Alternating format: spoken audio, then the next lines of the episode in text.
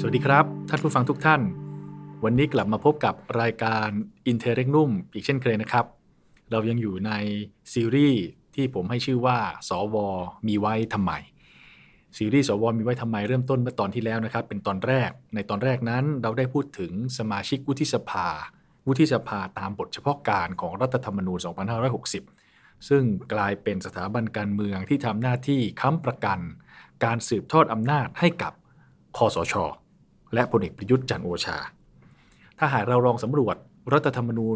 2560 แล้ว ไม่ว่าจะเป็นกรณีสวตามบทเฉพาะการ หรือสวที่มาจากการสรรหาภายหลังจาก 5 ปีนี้ไปแล้ว เราอาจจะสรุปรวบยอดกันว่า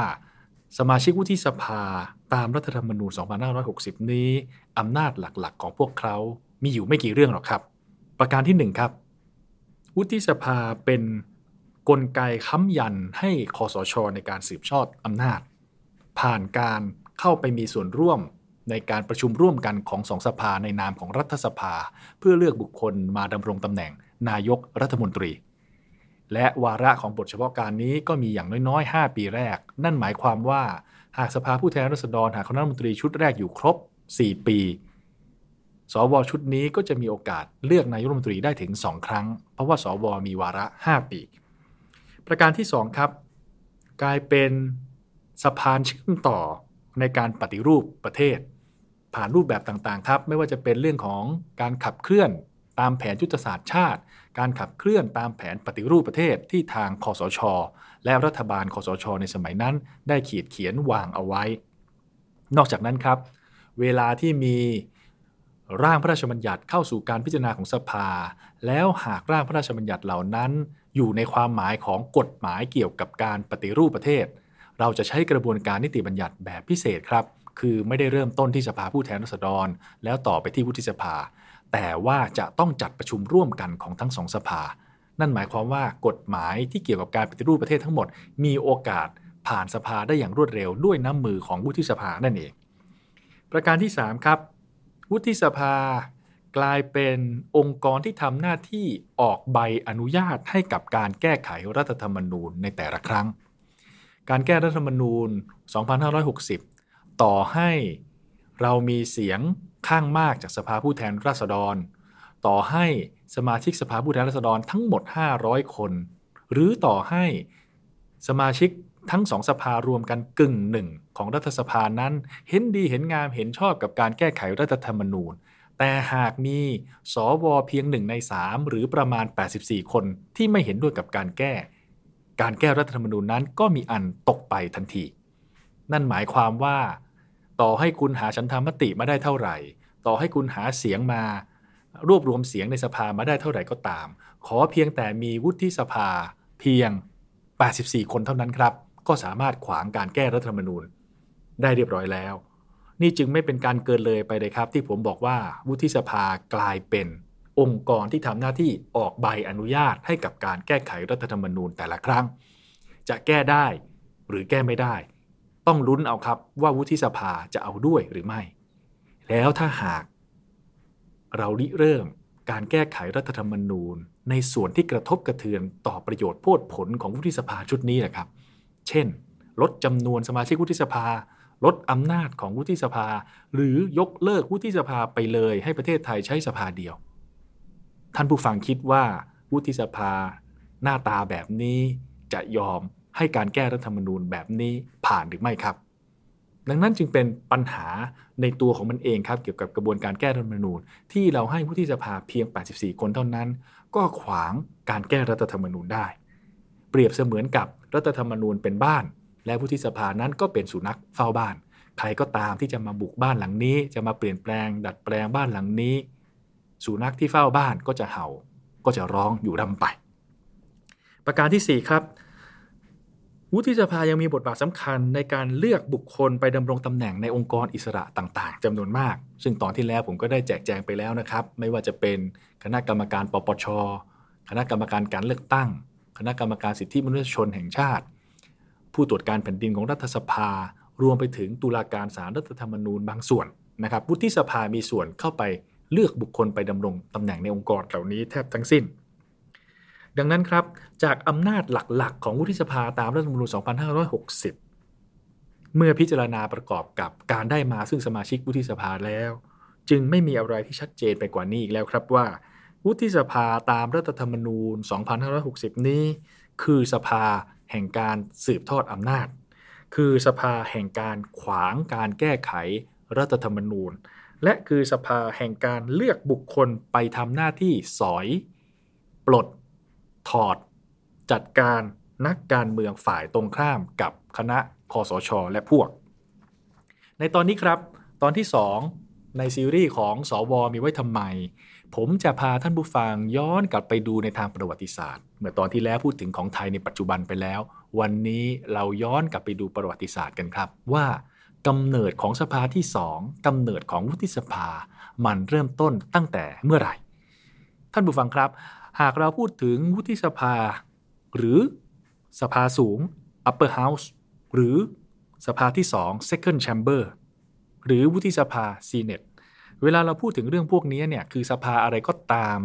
ที่ไม่ได้มาจากการเลือกตั้งเหมือนกับสภาผู้แทนราษฎรแล้วนี่นะครับจำเป็นอย่างยิ่งครับจะต้องย้อนประวัติศาสตร์ไปถึงตั้งแต่สมัยโรมันคำว่า Senet นะครับ S E N A T E Senet มีรากศัพท์มาจากภาษาละตินว่า Senatus S E N A T U S Senatus ซึ่งคำนี้ก็มาจากคำว่า Senex นะครับ S E N E X ซึ่งแปลว่า คนแก่คนสูงอายุ ดังนั้นสภาแห่งนี้จึงเริ่มต้นจากความคิดที่ว่าต้องการรวบรวมเอาผู้อาวุโส ผู้สูงอายุ ผู้ทรงคุณวุฒิเข้ามารวมตัวกันเป็นสภา เพื่อทำหน้าที่ในการตัดสินใจ มีมติต่างๆ หรือทำหน้าที่ให้คำปรึกษาแก่รัฐบาล ดังนั้น จุดเริ่มต้นของซีเนตถ้าหากเราสำรวจไปที่รากศัพท์ของมัน นั่นก็คือสภาของคนแก่ เราต้องการคนแก่มาเป็นที่ปรึกษานะครับนี่คือที่มาของคำว่าซีเนตจุดเริ่มต้นของสภาซีเนตเริ่มต้นที่โรมันครับ ถ้าท่านผู้ฟังจำกันได้ในซีรีส์เรื่องสภาวะยกเว้น ผมเคยพูดถึงเรื่องของการเมืองการปกครอง หรือรัฐธรรมนูญในสมัยโรมันมาแล้ว ในสมัยโรมันเนี่ยนะครับเขาแบ่งเป็น 3 ยุคใหญ่ๆนั่นก็คือ สมัย กษัตริย์นะครับสมัยราชอาณาจักรนะครับหรือ kingdom นะครับหลังจากนั้นก็เป็นสมัยสาธารณรัฐ แล้วก็หลังจากนั้นก็เป็นสมัยจักรวรรดินะครับแบ่งเป็น 3 ช่วง คือสมัยอาณาจักร สมัยสาธารณรัฐ และสมัยจักรวรรดินะครับเริ่มต้นสมัยแรกในสมัยโรมันคิงดอมหรืออาณาจักรโรมันนั้น ในช่วงปี 753 ก่อนคริสตกาลนะครับออตอนเริ่มต้นนั้นเนี่ยนะครับชาวโรมันเนี่ยกก็อยู่กันเป็นครอบครัว เราเรียกครอบครัวแต่ละครอบครัวว่าเจนส์นะครับแล้วก็มีการออกกฎหมายมานะครับว่าให้แต่ละเจนส์เนี่ยครับมารวมรวมตัวกันนะครับกลายเป็นคูเรีย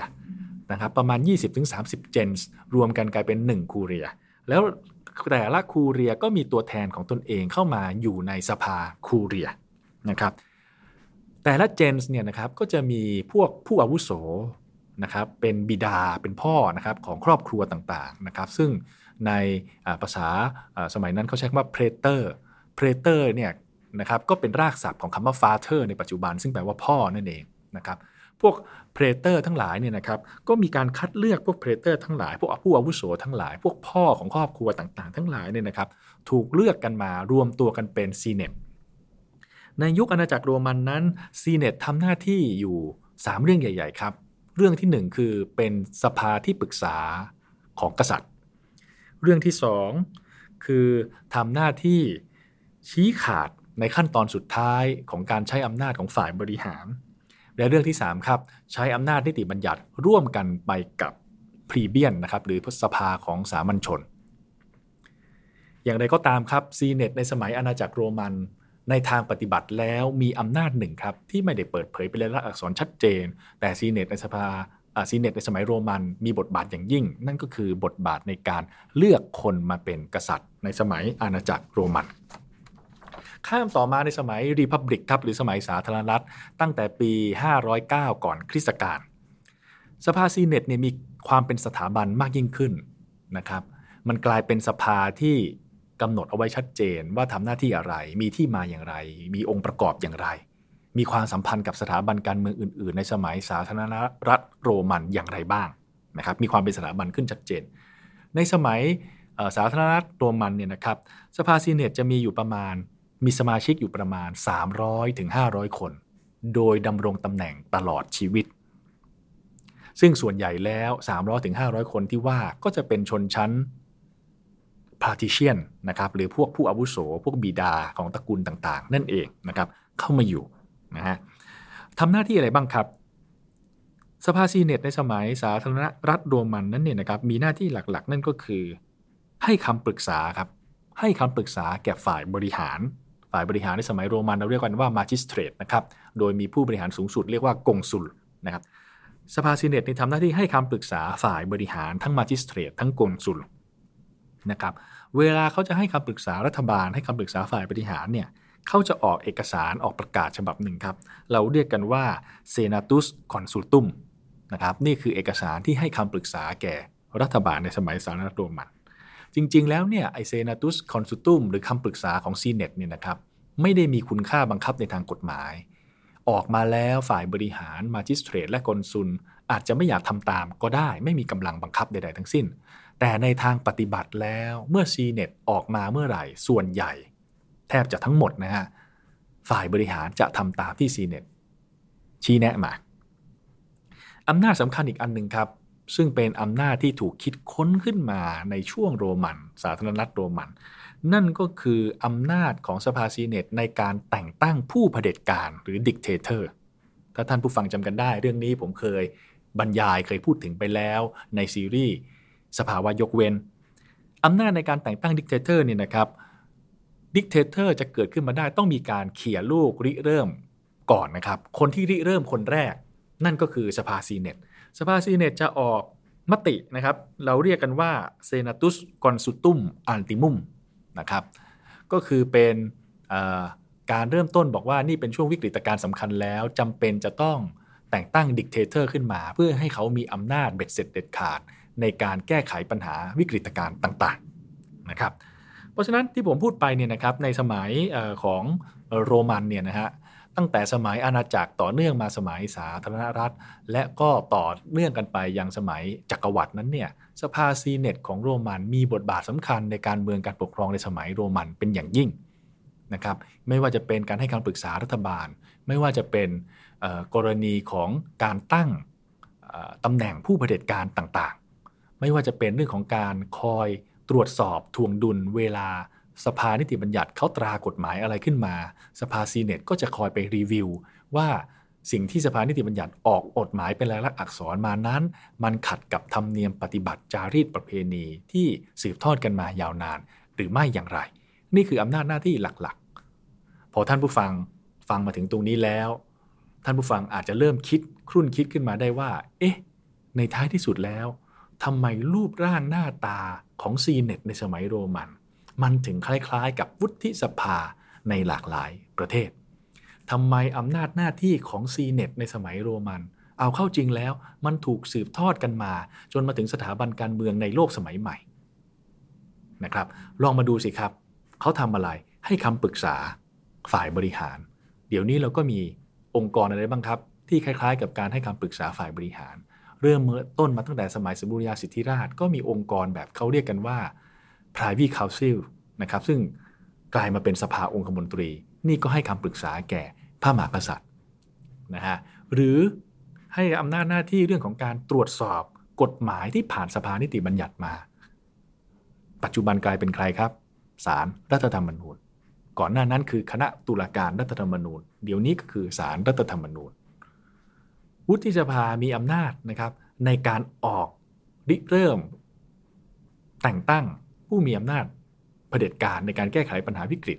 เดี๋ยวนี้มันปรากฏในรูปอะไรครับ มันปรากฏในรูปของกฎหมายจำนวนมากที่มอบอำนาจให้กับฝ่ายบริหารอย่างเบ็ดเสร็จเด็ดขาดนะครับ หรือตัวอย่างเช่นอำนาจแบบมาตรา 44 ในประเทศไทยที่ผ่านมานั่นเอง จะเห็นได้ชัดเจนเลยครับว่า นวัตกรรมทางการเมืองและกฎหมาย สถาบันทางการเมืองสถาบันทางกฎหมายต่างๆ ที่เรายังใช้อยู่ในโลกปัจจุบันนี้เนี่ยนะครับ มันสืบทอดมาจากสมัยโรมันจำนวนมาก ตัวอย่างที่ชัดเจนที่สุดเลยครับซีเนตของโรมัน ถูกนำมาผลิตซ้ำถูกนำมาใช้ซ้ำนะฮะแล้วก็กลายเป็นต้นแบบให้กับประเทศต่างๆ เวลาไปออกแบบรัฐธรรมนูญ นั่นก็คือ สภาซีเนตในสมัยที่นโปเลียนโบนาปาร์ตขึ้นครองอำนาจ ในประเทศฝรั่งเศส ประเทศฝรั่งเศสเกิดการปฏิวัติใหญ่ในปี 1789 หลังจากนั้น 10 ปีต่อเนื่องยาวนาน มีการต่อสู้กันภายในประเทศจำนวนมาก มีการความขัดแย้งรุนแรง หลายครั้งหลายหน มีการเปลี่ยนรัฐธรรมนูญ เปลี่ยนรัฐบาลด้วยวิธีนอกระบบ อีกหลายครั้งหลายหน ในท้ายที่สุดปี 1799 นโปเลียนโบนาปาร์ตโดยมีกุนซือสมองเพชรที่ชื่อว่าซีเยสได้แนะนำได้วางแผนการรัฐประหารให้กับนโปเลียนโบนาปาร์ตเอาไว้ การรัฐประหารครั้งนั้นเกิดขึ้นกันที่สภานะครับ ในท้ายที่สุดนโปเลียนโบนาปาร์ตก็ทำรัฐประหารสำเร็จ แล้วขึ้นครองอำนาจในปี 1799 ฉีกรัฐธรรมนูญเก่าทิ้งทั้งหมด และเริ่มต้นการปกครองในระบบของนโปเลียนโบนาปาร์ตจนกล่าวกันได้ว่า เขาเป็นคนขึ้นมาปิดฉากการปฏิวัติใน 10 ปีแรก และดึงอำนาจทั้งหมดเข้าสู่ตนเอง ในปี 1799 หลังจากนโปเลียนโบนาปาร์ตยึดอำนาจแล้ว เขาก็มีการตรารัฐธรรมนูญขึ้นมาใหม่ครับ รัฐธรรมนูญนั่นคือรัฐธรรมนูญ 1799นโปเลียนโบนาปาร์ตชอบ ความคิดต่างๆ ในสมัยโรมันจำนวนมากครับ หลายคนก็วิเคราะห์กันว่านโปเลียนโบนาปาร์ตประเมินตัวเองว่าก็เหมือนจูเลียสซีซาร์นะครับนักวิเคราะห์หลายคนศึกษาดูแล้วเห็นรูปแบบต่างๆ ที่นโปเลียนโบนาปาร์ตเอามาใช้ก็เป็นการหยิบยืมมาจากสมัยโรมันทั้งสิ้น รัฐธรรมนูญ 1799 ออกแบบมาให้มีสภาหลายสภามาก แต่สภาหนึ่งที่มีอำนาจสำคัญนั่นก็คือสภา senate เราเรียกกันในภาษาฝรั่งเศส เวลานั้นว่าSénat conservateur นะครับนี่คือสภา senate ในสมัยนโปเลียนโบนาปาร์ตเริ่มต้นครับสภา senate แห่งนี้ในสมัยนโปเลียนโบนาปาร์ตเป็นอย่างไร เริ่มต้นมีสมาชิกเพียง 60 คน โดยกำหนดเอาไว้ว่าสมาชิกจะต้องอายุ 40 ปีขึ้นไป แล้วดำรงตำแหน่งตลอดชีวิต โยกย้ายออกจากตำแหน่งไม่ได้ นะครับจะเป็นและเป็นตลอดชีวิต ต่อมามีการเพิ่มจำนวนขึ้นไปเป็น 80 คน หน้าที่หลักๆของ Sénat conservateur ในสมัยนโปเลียนโบนาปาร์ตนั้น นั่นก็คือชื่อมันบอกอยู่ในตัวครับว่า conservateur ดังนั้นอำนาจหน้าที่หลักอันที่หนึ่งนั่นก็คือ conservateur รัฐธรรมนูญครับ คือเป็นผู้ปกปักรักษา ผู้รักษารัฐธรรมนูญ ผู้รักษารัฐธรรมนูญหมายถึงอะไร หมายความว่าเวลาสภานิติบัญญัติตรากฎหมายออกมา แต่ละฉบับแต่ละฉบับ เซนานี้มีอำนาจในการเข้าไปตรวจสอบว่า กฎหมายที่ผ่านสภามานั้นเนี่ยมันขัดหรือแย้งกับรัฐธรรมนูญหรือไม่นะครับนี่คือหน้าที่พิทักษ์รักษารัฐธรรมนูญนั่นเอง ดูว่ากฎหมายที่สภาตามมาเนี่ยมันขัดรัฐธรรมนูญหรือเปล่า ความคิดนี้ไม่ใช่เป็นความคิดของนโปเลียนโบนาปาร์ตเพียงคนเดียวหรอกครับ แต่กุนซือสมองเพชรที่อยู่เบื้องหลังของเขาคือซีเยสซึ่ง ซีเยส คนนี้เป็นคนที่เขียนหนังสือที่ผมเคยบรรยายไปหลายครั้งหลายหนว่าเคยเขียนหนังสือเรื่อง g e s k e r l e t i e r ETA จนปลุกเอาฐานันดรที่ 3 ขึ้นมาก่อการปฏิวัติในปี 1789 แต่ก็เป็น ซีเยส คนเดียวกันนี้อีกเช่นเดียวกันครับ ที่เป็นกุนซือสมองเพชร ให้นโปเลียนโบนาปาร์ตทำรัฐประหารยึดอำนาจในปี 1799 ปิดฉาก 10 ปีแห่งการปฏิวัติฝรั่งเศสไป และก็เป็น CS คนนี้อีกเช่นเดียวกันครับ ที่คิดความคิดค้นความคิดเรื่องของคณะตุลาการผู้พิทักษ์รัฐธรรมนูญขึ้นมา เขาเคยคิดเรื่องจูรีกงสติตูซิองแนคณะลูกขุนรัฐธรรมนูญ เพื่อพิทักษ์รัฐธรรมนูญเอาไว้ แต่ไม่สำเร็จสักทีในท้ายที่สุดมาสำเร็จตอนนโปเลียนโบนาปาร์ตยึดอำนาจเนี่ยนะครับเขาก็เลยผลักดันเข้าไป โดยใช้รูปแบบของสภาที่ชื่อว่า Sénat conservateur อำนาจหลักอันแรกของ Sénat conservateur ก็คือเรื่องนี้แหละครับ คือพิทักษ์รัฐธรรมนูญ คอยตรวจสอบว่ากฎหมายที่สภาตรามานั้นขัดกับหรือแย้งกับรัฐธรรมนูญหรือไม่ อำนาจที่ 2 ครับ นั่นก็คืออำนาจเรื่องของการให้คำปรึกษาหารือแก่ รัฐบาล แก่ฝ่ายบริหารนะครับ ซึ่งจะเห็นได้ว่าก็คล้ายๆ กับสภาซีเนตในสมัยสาธารณรัฐโรมันอีกเช่นเดียวกัน ยังมีอำนาจเพิ่มเติมอีกเต็มไปหมดเลยครับ ไม่ว่าจะเป็นอำนาจในการแต่งตั้งผู้พิพากษาศาลฎีกาอำนาจแต่งตั้งผู้พิพากษาศาลตรวจสอบบัญชีงบประมาณแผ่นดิน และที่สำคัญมีอำนาจแปลกๆ ใหม่ๆเข้ามานะฮะ นั่นก็คืออำนาจยุบสภานิติบัญญัตินะครับสภาที่มาจากการเลือกนะครับเซนาเนี่ยนะครับเข้าไปยุบสภานั้นได้ ยังมีอำนาจพิเศษอีก คือระงับคณะลูกขุนนะครับไม่ให้ปฏิบัติหน้าที่ต่อไป อำนาจในการประกาศกฎอายการศึกในขอบเขตพื้นที่ระดับจังหวัด และในปี 1802 หลังจากนโปเลียนโบนาปาร์ตครองอำนาจไปแล้ว 3 ปี ก็เริ่มค่อยๆหาทาง รวบอำนาจให้ตัวเองเป็นเผด็จการมากขึ้นมากขึ้นมากขึ้น ค่อยๆหาวิธีการละเมิดรัฐธรรมนูญที่ตัวเองออกมามากขึ้นมากขึ้นมากขึ้น นวัตกรรมที่นโปเลียนโบนาปาร์ตเอามาใช้ เกิดขึ้นในปี 1802 โดยความร่วมมือยินยอมพร้อมใจของ Sénat conservateur นี่แหละครับ ดูย้อนแย้งกันนะครับ Sénat conservateur สร้างขึ้นมาเพื่อพิทักษ์รัฐธรรมนูญ แต่นโปเลียนโบนาปาร์ตอาศัยความร่วมมือกับ Sénat conservateur ในการละเมิดรัฐธรรมนูญในปี 1802 เขาทำยังไงครับ ในปี 1802 นั้น อยู่ดีๆ ก็มีการแก้รัฐธรรมนูญครับ แล้วก็แก้รัฐธรรมนูญเติมไปหนึ่งมาตรา บอกเอาไว้ว่า ให้ Sénat conservateur นั้น มีอำนาจในการออก senatus consultum ชื่อคุ้นคุ้นไหมครับ senatus consultum ชื่อนี้มาจากอะไรครับ ก็มาจากสมัยโรมันนั่นเอง Sénat conservateur มีอำนาจในการออก senatus consultum โดยต้องใช้เสียง 2 ใน 3 ของสภา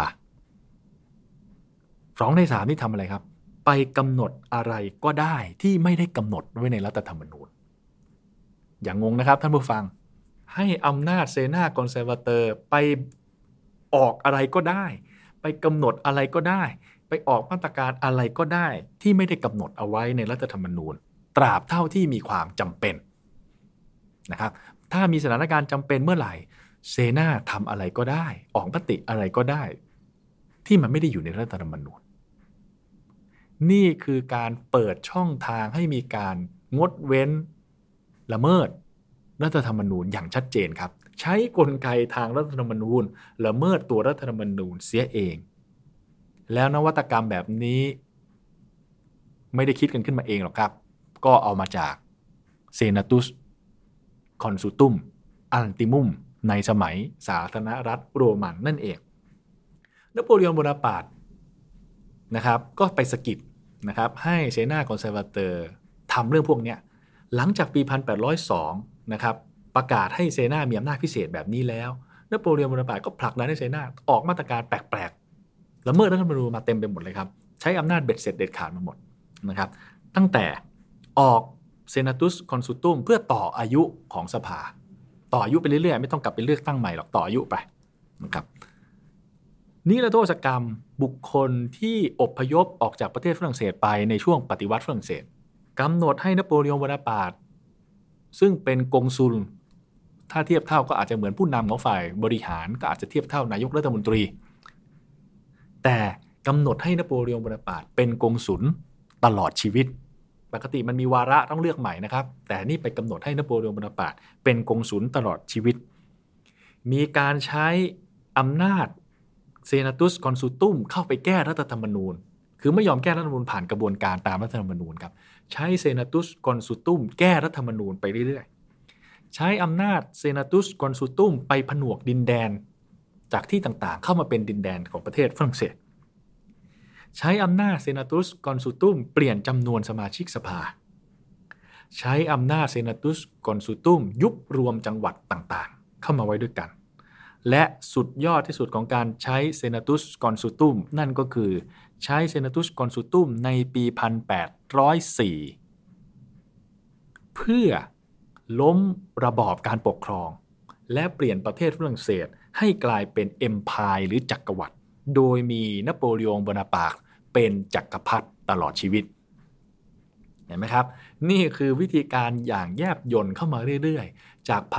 1799 ที่ยึดอำนาจจากพันแปดร้อยสองที่แก้รัฐธรรมนูญ ให้ Sénat conservateur มีอำนาจพิเศษเหล่านี้ และปีพันแปดร้อยสี่ให้ Sénat conservateur ใช้อำนาจพิเศษนี้ ล้มระบอบมันเลยครับ แล้วตั้งระบอบใหม่เป็นระบอบจักรวรรดิมีนโปเลียนโบนาปาร์ตเป็นจักรพรรดิตลอดชีวิต และนโปเลียนโบนาปาร์ตก็ ปกครองประเทศฝรั่งเศสยาวมาจนถึงปี 1814 บุกไปยึดประเทศนั้นไปล่าเมืองขึ้นประเทศนี้จนสุดท้าย เพื่อนมิตรประเทศในยุโรปลงขันรวมหัวกันนะครับ จัดการนโปเลียนโบนาปาร์ตสำเร็จในปี 1814 นี่คือตัวอย่างที่ชัดเจนที่สุดในการหยิบยืมความคิดสภาซีเนตในสมัยสาธารณรัฐโรมันมาใช้กับในโลกสมัยใหม่นำโดยนโปเลียนโบนาปาร์ต นี่เป็นเพียงหนึ่งตัวอย่างเท่านั้นครับ ถ้าท่านผู้ฟังลองไปสำรวจตรวจสอบ ประวัติศาสตร์การเมืองการปกครองในหลากหลายประเทศ ก็จะพบเห็นว่า ความคิดเรื่องการอาวุธที่สภามาใช้ มันก็ไม่ได้แตกต่าง ไปจากสมัยโรมัน หรือสมัยนโปเลียนโบนาปาร์ตเท่าไหร่ มันคือที่รวมกันของคนที่ไม่ลงเลือกตั้ง มันคือที่รวมกันของคนที่ไม่ยอมไปให้ประชาชนเลือก มันเป็นที่รวมกันของคนที่คิดว่าตัวเอง มีคุณวุฒิอาวุโส มีความรู้ความสามารถมากกว่าผู้อื่น มันเป็นที่รวมตัวกันของสมาชิกที่ไม่ได้มาจากการเลือกตั้ง มันเป็นที่รวมตัวกันของความคิดว่า ถ้ามีแต่สมาชิกที่มาจากการเลือกตั้งไม่รู้ประชาชนจะเลือกใครมาก็ไม่รู้ และมันกลายเป็นสภาที่มีอำนาจแปลกๆแบบนี้แหละครับอำนาจที่มาเลิกรัฐธรรมนูญอำนาจตั้งประเด็จการชั่วคราวอำนาจที่ปรึกษาของรัฐบาลต่างๆ นานา จึงปฏิเสธไม่ได้เลยครับว่าจุดเริ่มต้นของความคิดให้มีซีเน็ตนั่นก็คือความคิดแบบอนุรักษ์นิยม นั่นก็คือความคิดแบบแอนทายต่อต้านประชาชนนั่นเอง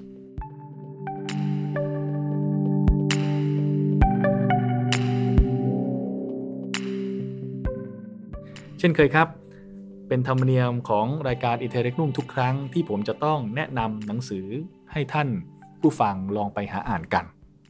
สำหรับสัปดาห์นี้ ผมขอแนะนำหนังสือเรื่องของประวัติการเมืองไทย 2475 ถึง 2,500 เนื่องจากว่าเดือนมิถุนายนนี้เป็นเดือนที่มีความสำคัญในทางประวัติศาสตร์การเมืองของประเทศไทย นั่นก็คือในวันที่ 24 มิถุนายน 2475 คณะราษฎร ได้ปฏิวัติเปลี่ยนแปลงการปกครองประเทศไทย จากระบอบสมบูรณาสิทธิราชกลายมาเป็นระบอบที่มีพระมหากษัตริย์แต่อยู่ใต้รัฐธรรมนูญ และในวันที่ 27 มิถุนายน 2475 มีการประกาศใช้รัฐธรรมนูญฉบับแรกในประเทศไทย ซึ่งเป็นการพลิกหลักการขั้นมูลฐานให้กลายเป็นประเทศอำนาจสูงสุดของประเทศนั้นเป็นของราษฎรทั้งหลาย ปรากฏอยู่ในมาตราที่ 1 ของรัฐธรรมนูญ ฉบับแรกของประเทศไทย ดังนั้นเดือนนี้จึงมีความสำคัญในทางการเมืองครับ จึงอยากจะแนะนำท่านผู้ฟังให้ลองไปหาอ่านหนังสือประวัติการเมืองไทย 2475 ถึง 2525 ปีแรกของช่วงชีวิตของคณะราษฎร และการเมืองไทยหนังสือเล่มนี้รวบรวมและเขียนโดยท่านอาจารย์ชันวิทย์เกษตรศิรินะครับ พิมพ์โดยมูลนิธิโครงการตำราสังคมศาสตร์และมนุษยศาสตร์ ผมเข้าใจว่าหนังสือเล่มนี้ปัจจุบันอาจจะไม่ได้นำมาพิมพ์ใหม่แล้ว แต่ทางโครงการตำราสังคมศาสตร์และมนุษยศาสตร์ก็ได้ทำเว็บไซต์ และก็เอาหนังสือต่างๆ ให้ดาวน์โหลดกันได้อ่านกันฟรีๆนะครับลองไปหาอ่านกันดู สาเหตุที่ผมแนะนำหนังสือเล่มนี้ไม่ใช่อื่นไกลเลยครับเพราะว่าประวัติศาสตร์การเมืองการปกครองไทยตั้งแต่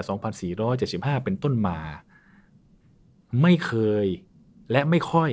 ปรากฏอยู่ในแบบเรียนในสมัยตอนผมเป็นนักเรียนในชั้นมัธยมศึกษา ผมมาเริ่มรู้เรื่อง 2475 ผมมาเริ่มรู้ประวัติศาสตร์การเมืองไทยอย่างละเอียดลึกซึ้งมากยิ่งขึ้น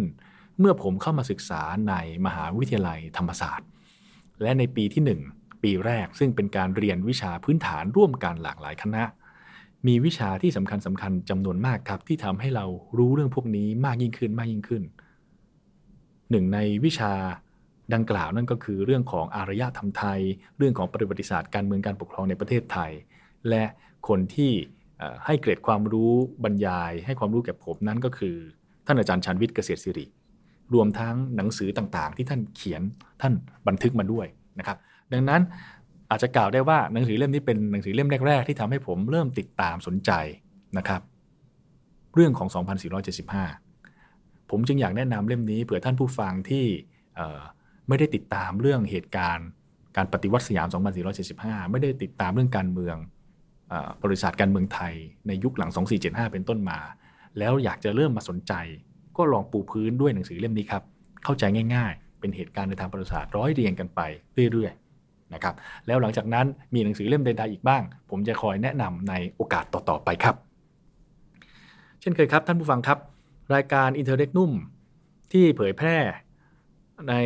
ช่องทางหลากหลายนะครับ ตั้งแต่ SoundCloud Spotify Apple Podcast Google Podcast และก็มีช่อง The Progressive Podcast ในทาง YouTube Channel ของคณะก้าวหน้าด้วย